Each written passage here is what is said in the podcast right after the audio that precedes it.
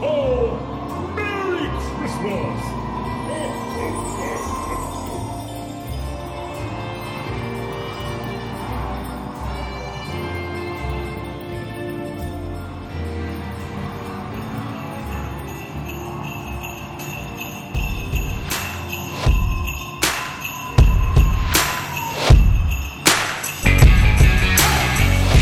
Welcome to the Ducks Unlimited podcast, the only podcast about all things waterfowl.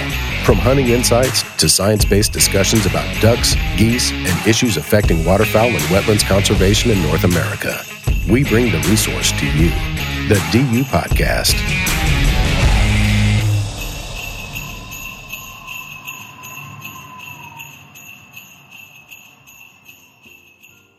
Hey everyone, welcome back to the Ducks Unlimited podcast. Today is our special Christmas episode, Christmas edition. Hope everyone out there is doing well.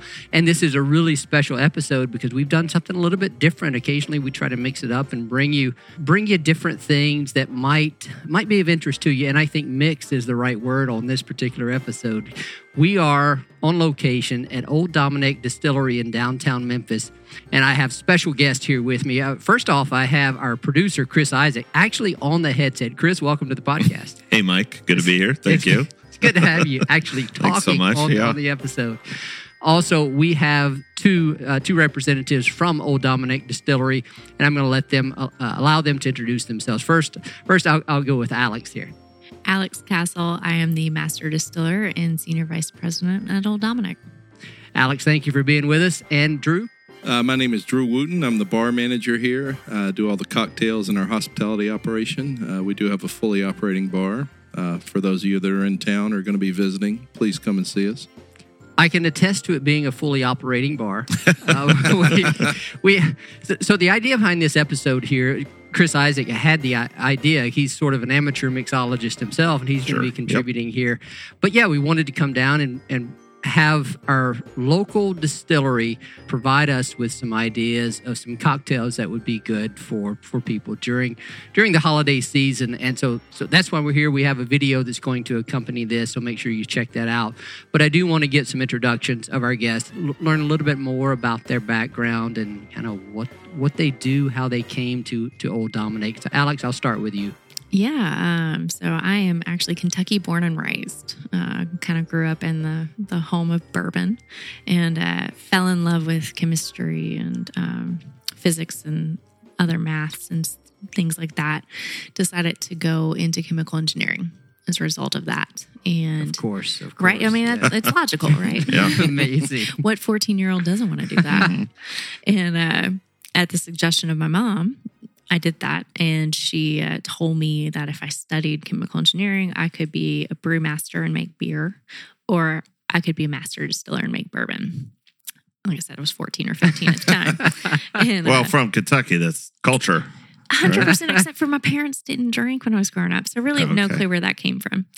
But it was a suggestion that stuck with me, so went to the University of Kentucky, where I studied chemical engineering, and actually did a co-op up there at the time, it was a pretty unknown company based in Lexington called Alltech. And their main entity, their main business was animal nutrition supplements. We weren't allowed to call it animal feed. It was not allowed. And but the owner of the company was full-blooded Irishman. And so he loved beer and he loved whiskey. And so it was always his dream to have a brewery. So he bought a brewery. It was Kentucky Ale. And so I spent my Fridays on my co-op down there bottling beer. Usually went home soaked in beer from all the broken bottles. At least that's what you told your parents, right? Yes, 100%. No, loved it though. It was an amazing, amazing experience. And while I was there, they actually brought two stills over from Scotland and added a distillery to the brewery. And my boss knew I was interested in it. And so he had me observe a distillation. And actually, instead of observing it, I ended up running it because he had to take his sons to the dentist's office. Well, that's awesome. And from that point on, that was it. That's what I needed to do with my life. So I ended up filling the first 100 or so barrels of what would become Pierce Lyons Reserve. Whiskey. Pure Science Reserve. Pierce Lyons. Pierce Lyons. Okay, Pure Science would have been better. I mean, that's all I'll say. You got him excited there. That's right up his alley. Yes. So Pierce Lyons was the founder and owner of Alltech. Unfortunately, he passed away a couple of years ago, but that was his desire was to have a whiskey. So of course he named it after himself. It's now Town Branch Bourbon. Is what it is. So that's how I got started in distilling. And then fast forward and I graduate and end up at Wild Turkey for about 4 years. I was a production supervisor. They had just built their new facility. So I helped commission it and I was responsible for grains receiving through mashing, distillation, and all of that. And was there 4 years responsible for first shift and third shift. Do the math. That makes no sense. Yeah. But it was an amazing 4 years. And then really didn't plan on leaving and got a message on LinkedIn one day asking if I knew of anyone that would be interested in moving to Memphis. Wow. To help start a distillery. And about 2 days later, I sent my resume in and been here for 7 years now. That's awesome. One of the challenges that I always have in this is trying to keep these episodes kind of within the limits that what Chris wants us to. A lot of questions come to mind. So when I was younger, and this will kind of make a Christmas tie, one of the things that I on multiple Christmases would ask for is a chemistry set. Did you ask for a chemistry set also when you were? No, you just got them all the time. You had them anyway. Is that no? I didn't do science at home. Really? Yeah, it was. Oh, you missed out. Did I? Yeah, right. My parents are probably thankful that I didn't get into it at all. I guarantee you, they're thankful that you didn't. My brother got a chemistry set for Christmas one time, and it did not instill a love of science in either of us. He didn't like it. I tried it after that, didn't like it. Still don't like science. Yeah. Well, it's not for you're missing out too. Yeah, right? I agree. Right. But no, I do kind of wonder. So I grew up in North Mississippi. It's almost a completely dry state back when that was. And so I just kind of wonder if I would have grown up in Kentucky where bourbon is much more of a signature product of the state. Who knows? Could have taken a different path. Growing up, whiskey wasn't really a career path that they advertised. Really? Well, yeah. Yeah. Even University of Kentucky now has programs. That wasn't a thing when I started. Wow. So it probably wouldn't have changed. Yeah, anything. You're probably right. I want to come back to that here in a minute on your career path. But Drew, I'll get you to introduce yourself here to us. So I've been in this business, being hospitality or bars, for almost 30 years now. I started out in college in a kitchen for a catering company. Then you want to move up to front of house if you like people. I did. Got a job waiting tables, graduated into bartending. Now, back in the 90s, back then, bartending wasn't what it is today. I did a lot of nightclub type work, which was slinging drinks in plastic cups. People didn't drink as well back then as they do now. Very loud environments, probably ruined my hearing to this day. But things were a lot different. Even in the restaurants, bourbon wasn't very popular then. Right. I remember I worked at a nice restaurant in Nashville, and we had about 2 bourbons. I remember Woodford, and I remember, of course, you had Jack Daniels, but we had about 20 scotches. They were popular, so you had to learn about scotch. Is this also when martinis were popular? Martinis were popular, but not an actual martini, which is vodka or gin and vermouth. Right. It was a lemon drop martini, espresso martini, or cocktails in a martini glass. People ask me, what kind of martinis do you have? And I say vodka or gin. I know what they're asking, but I can't bring myself to say, I have a drink on the menu that's very similar to an espresso martini, but I put it in a different glass, and I call it the coffee drink. And if somebody orders the espresso martini, I don't know quite what they're talking about. But, it's a lot different thing. But I've done it in various capacities. Moved up into management in nightclubs, enjoyed that. But that's exhausting. Did that for about 5 years and then got more into restaurants. I tried getting out of the business for a while, did accounting for a little while. That was not an altogether pleasant experience. I did it for about 2.5 years. It was a family business. Right. Don't want to do that again. So don't ask me to do your taxes. I used to could do it, but I'm not going to do it anymore. And this is what I love doing, and I worked for a wholesaler for several years. That was real similar. I sold mainly wine, but also liquor to stores, which this is a perfect fit because of that. I do all that. But I was working as a beverage director for a restaurant. We had 2 restaurants. Now they have about 4 in town. And one of the owners called me out of the blue. I thought he was trying to sell me whiskey. He left me a message. And I'd already decided to leave that job. I wasn't enjoying it. And when I called him back, he was offering me a job. And, immediately I thought, I'm taking it, but I didn't tell him that. I wanted to negotiate a little bit. Right, right. But, I fell into it. I've been here about 3 years now. Absolutely love it. It's a great place to work. We work with great people and we have great product. And it's just amazing. So, Drew, you led us through the creation of a couple of really fantastic festive drinks, holiday season drinks. That's going to be what we talk about here in just a moment. Right. Alex, I want to come back to you because you're not just any distiller, any master distiller. You are, if I remember this correctly, the first female master distiller in the state of Tennessee. Is that right? That's correct. And so I have to ask you, you have to have some pride in that, right? You and I were talking before we started recording about the wildlife profession, the wildlife field being one that continues to be dominated by men. And I would imagine the distilling business was much the same way. Absolutely.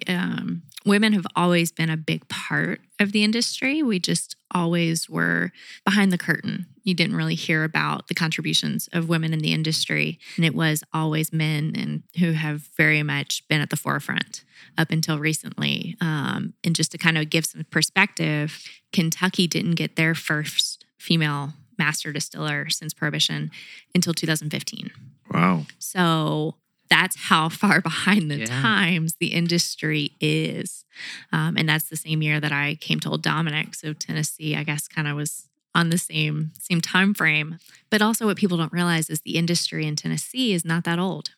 It really isn't. Up until 2009, 2010, you could only distill in 3 counties. Oh, wow. Wow. And so our industry, as we know it today, is just over a decade old.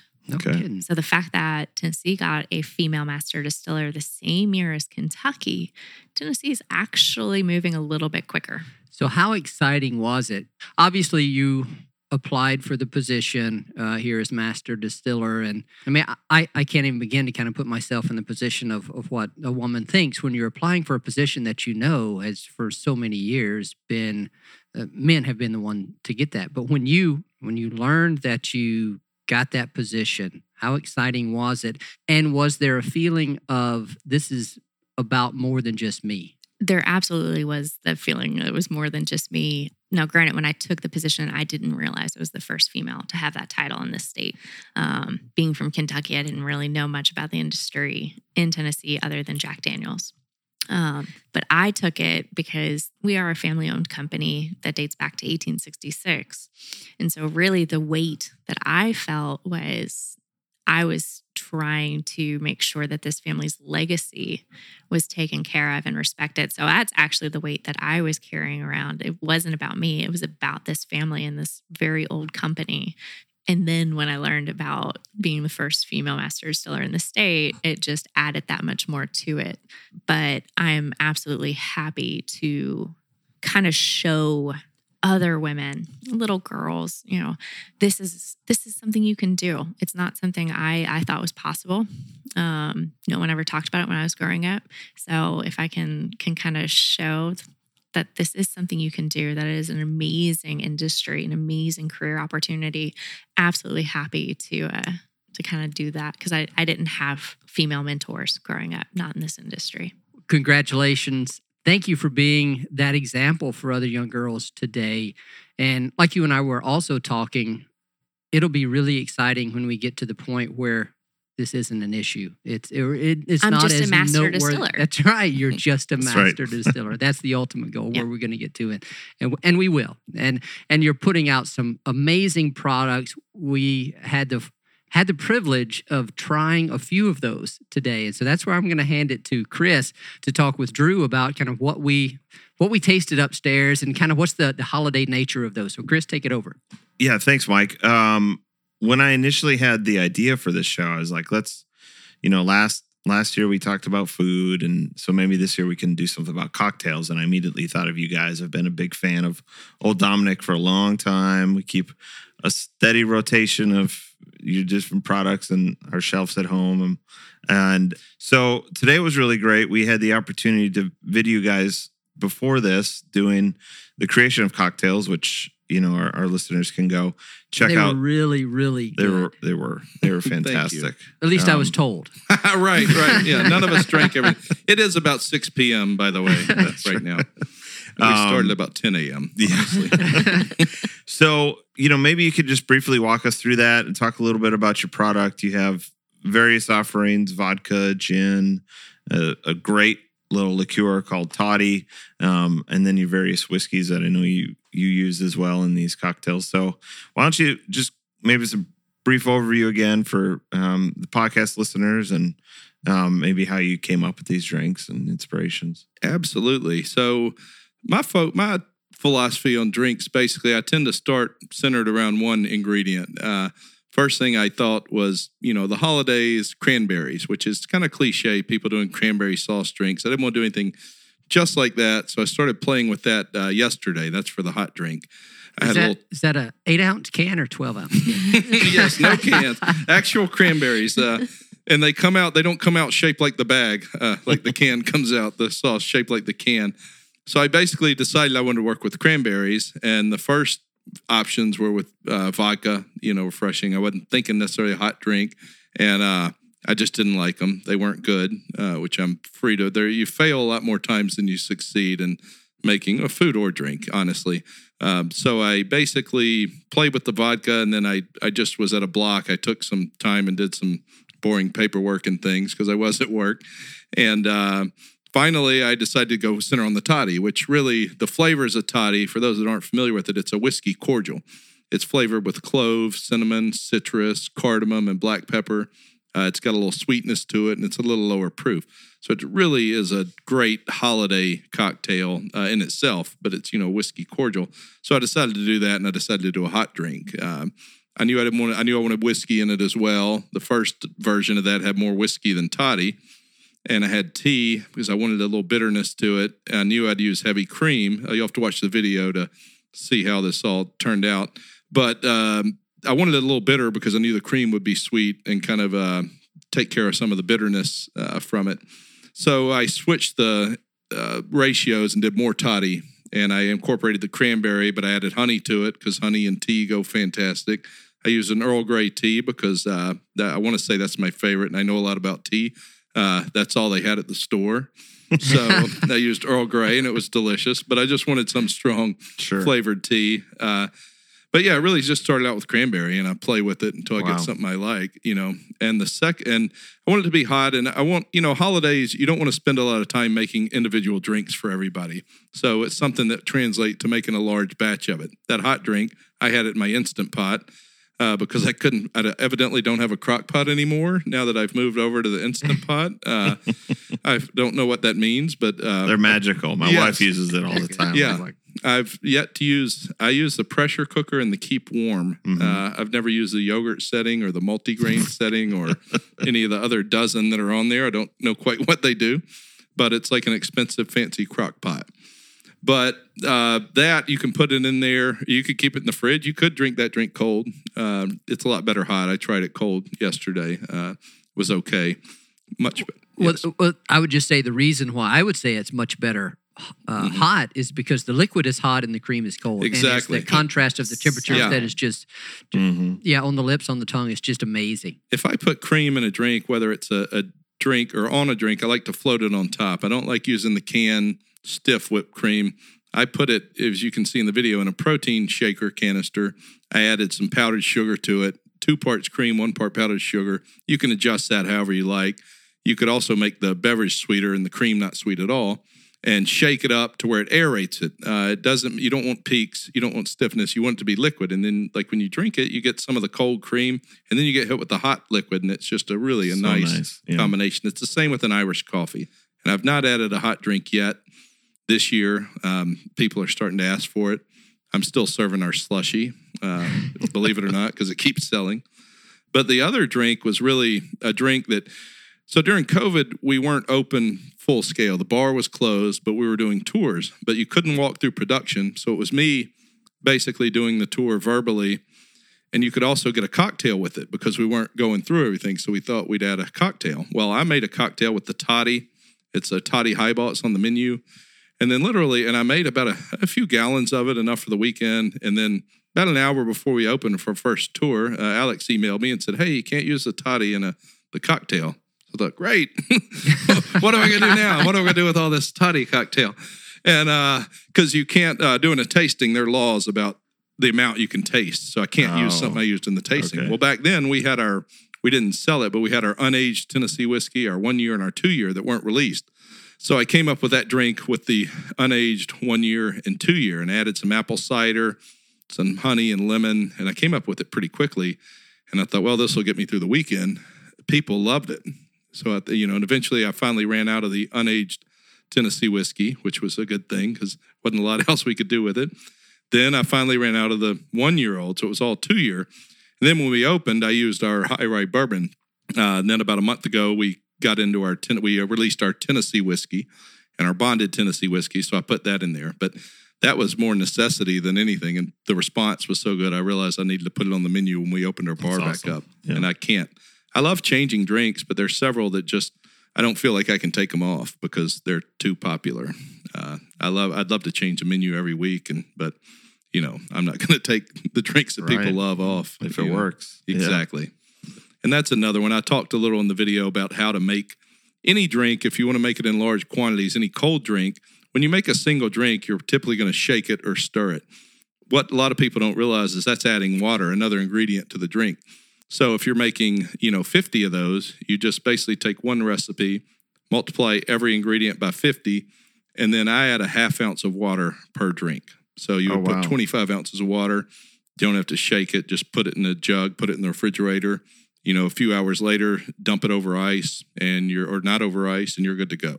That mimics the shaking process, which is an important part of a cocktail. This was my first time to visit Old Dominick here in downtown Memphis. It won't be my last.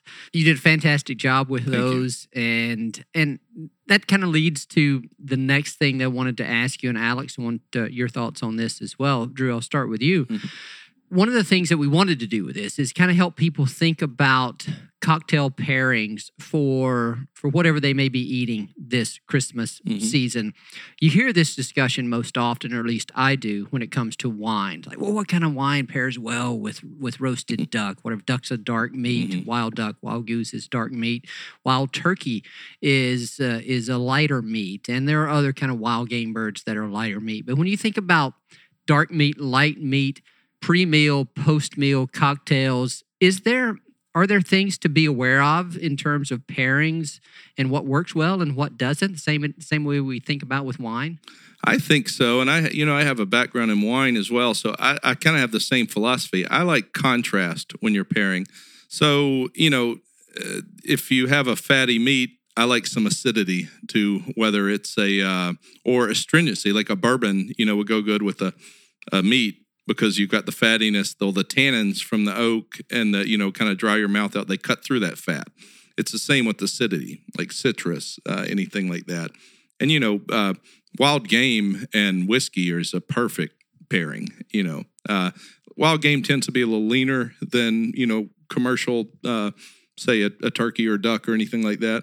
So you might, an old fashioned, something with a little sweetness, but really that tastes just like, more like whiskey than anything. It's going to go really well with that. And you don't necessarily, maybe if you're cooking a goose, that's pretty fatty. You want something with a little acidity to it, like the bourbon cider punch. But I've never tried it with goose. I don't know that I've had goose in many, many years. That's not a common thing, but I'm thinking of a fatty wild game. But yeah, I like contrasts and flavors, things that cut through. Mainly, I think of the fat content more than anything. That's what you'll hear a lot about red wine with meat, white wine with fish. I've never agreed with that because I tend to match the weight. Like a good light, acidic red wine with a hearty fish is amazing, So y'all produce a lot of gin, a lot of vodka here as well. Those are obviously lighter drinks. Is there, you said you don't necessarily follow the rule of thumb, white wine with lighter meat. But what about with those lighter liquors, the gin and vodka? Is there a certain type of meal, or is it is that more of a post-meal drink, or is there anything there going on? I tend to do pre-dinner is typically where I do like a vodka. not straight. I don't drink straight vodka, but tend to do a vodka cocktail. Not that there's anything wrong with that. No. Absolutely. I actually did a dinner once where they did a shot of just straight vodka with an oyster. It was perfect. Yeah. Was it frozen? I hope the vodka. Yes. Yeah. Now, why do you say chilled? I hope? Oh, you just think of that with oysters. That's I guess a Russian thing. I don't know. Room temperature vodka is not. Yeah. It's not the best, but I tend to do the vodka like pre-dinner drink. I honestly don't even know where that comes from for me. That's just kind of how I've always been. And then I move into whiskey either during the meal or at the very least at the end of the meal. That's always a really nice kind of dessert. And y'all have a product here that you I think I heard you saying that you've even used it sort of as a cordial to go on ice cream kind of after dinner. Which one was that? Do I remember that? I'm assuming the Memphis Toddy. The Toddy, is that absolutely. It's fantastic on ice cream. It's a little sweet, a little spice. It's really great in anything. You know, one of my favorite cocktails on the menu is our Toddy Highball, and it's got a lot of citrus and some grapefruit soda with the toddy. And it's great. Works I've also really heard nice. People reduce it down and they'll do it for a glaze on pork. Mm-hmm. Oh, wow. And things like that. So it's not just dessert. Yeah. I've actually seen people use it as with their entree. You also have a sort of research and development I don't want to say arm, but kind of theme that you or program maybe is the right way to say that. And highlight a couple of the more recent or R&D. I think we might have seen a couple of those this morning. Yeah, we've got a couple R&D products in the retail shop right now. We've got a barrel rested gin that just came out, and that kind of stemmed a couple years ago from a bad batch of gin. We didn't know what we were doing with our system, and so it came out as a licorice bomb, and we needed to mellow it, and so we put it in a whiskey barrel and let it age. And a charred whiskey barrel. Yep, charred whiskey barrel, and it had whiskey in it for a couple years before that, and so it really did. It helped mellow that licorice down, and just came up with a really great product. And so we've recreated that one since. We also have done a coffee infused vodka. And when we do that, we always partner with a local roaster, try to support other Memphis businesses. I believe we also have some whiskey ones that we've done. They're not in the retail shop yet, but they'll come out next year. They don't last long. They do not last long. They sell out in about 2 weeks here. Would be great Christmas presents for folks. Absolutely. But yeah, so we've got some fun whiskey ones coming out. We like to partner with local breweries. Yeah. Give them barrels, and then we take the barrels back. Yeah, and put whiskey in them. Yeah, I think I got a bourbon R&D one 6 months ago or something. We've done Meddlesome. Yep. Yeah. Meddlesome's the one we've done the most with. We've done Hipster Barista, which is a coffee stout, and we put bourbon back in that. Our most popular one, and it will be making a reappearance, is All the Cookies. Oh, it's amazing. And they do an oatmeal raisin cookie ale. They actually ferment on the raisins. Okay. They put vanilla beans in the barrel when the beer's aging in it, and we take it back and we put bourbon in it, and we end up with an oatmeal raisin cookie bourbon. Okay. And overtones of oatmeal raisins, barrel proof. They're always really high proof. Yep. I do a Cookie Monster cocktail with that drink. I've always hated oatmeal cookies because I think somewhere along the way I thought it was a chocolate chip and bit into it and was disappointed. But this drink is actually really good, but it reminds me of an oatmeal cookie. Okay. Really nice. You do like an oat milk syrup and some other things. It's really nice. But the whiskeys they're fantastic, and they sell out really quickly. We'll sell them in our retail shop. It seems like every release we've had, they go quicker and quicker. People see it on social media and they line up on the day we have it, and we have to limit how much people buy. I usually have it at the bar longer than, and I have a stash of some stuff that's not open. Alex and I have the only keys to that. Okay. Yep. The R&D products that we just kind of talked about are only available here in the retail store at your distillery here in downtown Memphis. What's the address? 305 South Front Street. I tell people that are familiar with Memphis, we're right across from Gus's downtown. Almost everyone knows Gus's, so we're right across the street. And if you don't know Gus's, you're welcome. You need to. Right, exactly. That's right. Yeah, and so I have kind of walked through the retail store. There's lots of great gift ideas in there if folks want to come in for some last-minute gifts or post-Christmas gifts. So I think we've gone well beyond what we intended to, but that's not unusual. So, Chris, any final thoughts here with Alex and No, just thank you so much. I mean, this has been a really great experience. I love what y'all do here. I love the flavor profiles you're putting out, and I'm just excited for what's in the future. Alex, Drew, thank y'all so much. Hope y'all have a Merry Christmas, Happy New Year. This will not be the last time you see me. Oh, thank you. Fantastic. Thanks for having us. This was great. Yeah, thanks, y'all. At this time, we're going to take a break. When we come back from the break, we're going to have sort of the closing of our Christmas episode. We'll have some music performed by some of our Ducks Unlimited staff members here. We'll also have some reading of a letter, thank you letter to you, our members and volunteers from some of our staff here. And then to close out, our CEO, Adam Putnam, is going to be providing you with a year-end update, holiday greetings from everyone here.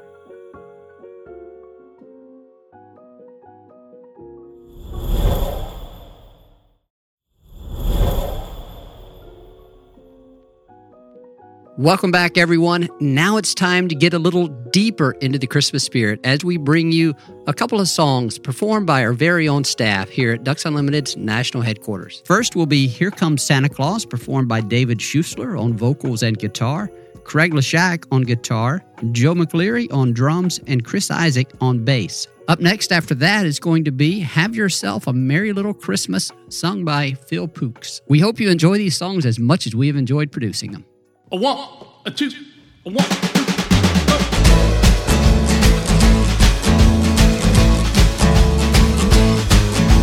Here comes Santa Claus, here comes Santa Claus, right down Santa Claus Lane.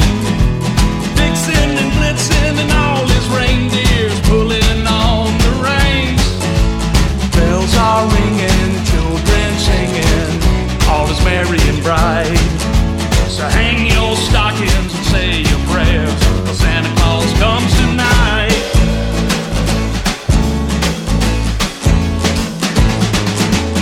Here comes Santa Claus, here comes Santa Claus, right down Santa Claus Lane. He's got a bag that's filled with toys for boys and girls again. Hear those sleigh bells jingle, jangle, oh what a beautiful sight. Jump in bed and cover your head, 'cause Santa Claus comes tonight. All right, boys, let's jingle jangle.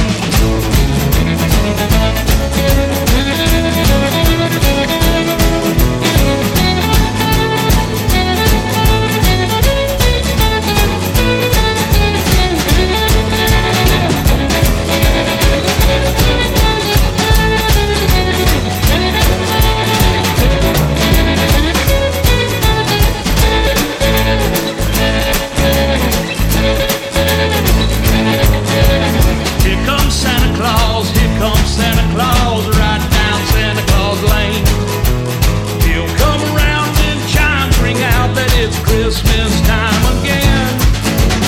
Peace on earth will come to all if we just follow the light. So let's give thanks to the Lord above, 'cause Santa Claus comes tonight.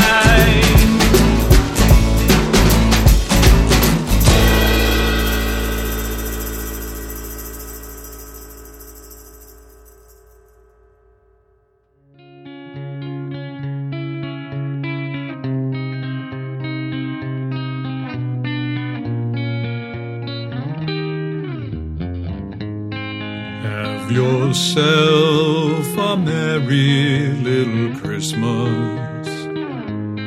Let your heart be light. From now on, your troubles will be out of sight.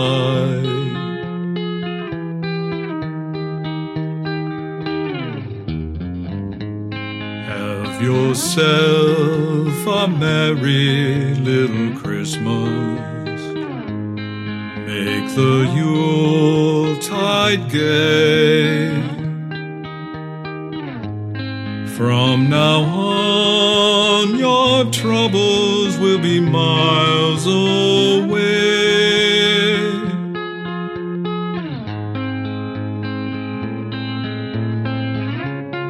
Here we are as in olden days, happy golden days of yore. faithful friends who are dear to us, gather near to us once more. Through the years we'll always be together, if the fates allow. Hang a shining star upon the highest bough,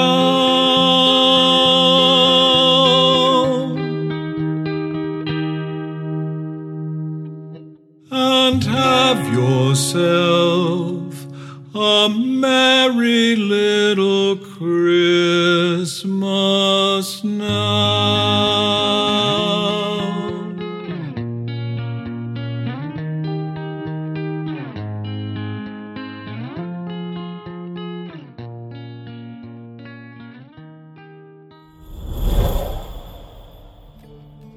Dear Ducks Unlimited supporter, what can you say to someone who has given so much? Someone who works so hard to make the world a better place for all of us. Thank you doesn't seem like it's enough, but it's a start. Whether you've supported Ducks Unlimited for decades, months, or days, you're part of the DU family. A family that believes we all have a role to play. Family that's passionate about getting involved and becoming part of the solution. A family that remains committed to leaving a conservation legacy for our children and our children's children. There's always room at our table for family, and this Christmas, we've reserved the best seat at the head of the table just for you. Thank you for joining us as we celebrate a monumental year for wetlands conservation. And give thanks for the incredible progress we've made for waterfowl, wildlife, and our communities. Every acre that we've conserved is a victory, and together, we've conserved over 15 million acres. Thank you. Thank you. Thank you. Thank you for everything you've done, everything you do, and everything you will do to ensure that the Ducks Unlimited family remains true to our conservation roots, our outdoor heritage, and our tradition of preserving and protecting everything we hold dear. And now a special holiday message from our CEO, Adam Putnam. Hey everyone, Adam Putnam, CEO of Ducks Unlimited. And I just wanted to take this opportunity to thank you for another record-breaking year for the Ducks. Thanks to you, we continue to make an enormous impact across the landscape and across North America, not just for waterfowl and other wildlife, but for the next generations of people as well. Thanks for all you do, and keep it up for the Ducks. Merry Christmas! Thank you for listening to this episode of the DU Podcast. Be sure to rate, review, and subscribe to the show. And visit www.ducks.org/DU Podcast for resources based on today's topics, as well as access to more episodes. Opinions expressed by guests do not necessarily reflect those of Ducks Unlimited. Until next time, stay tuned to the Ducks.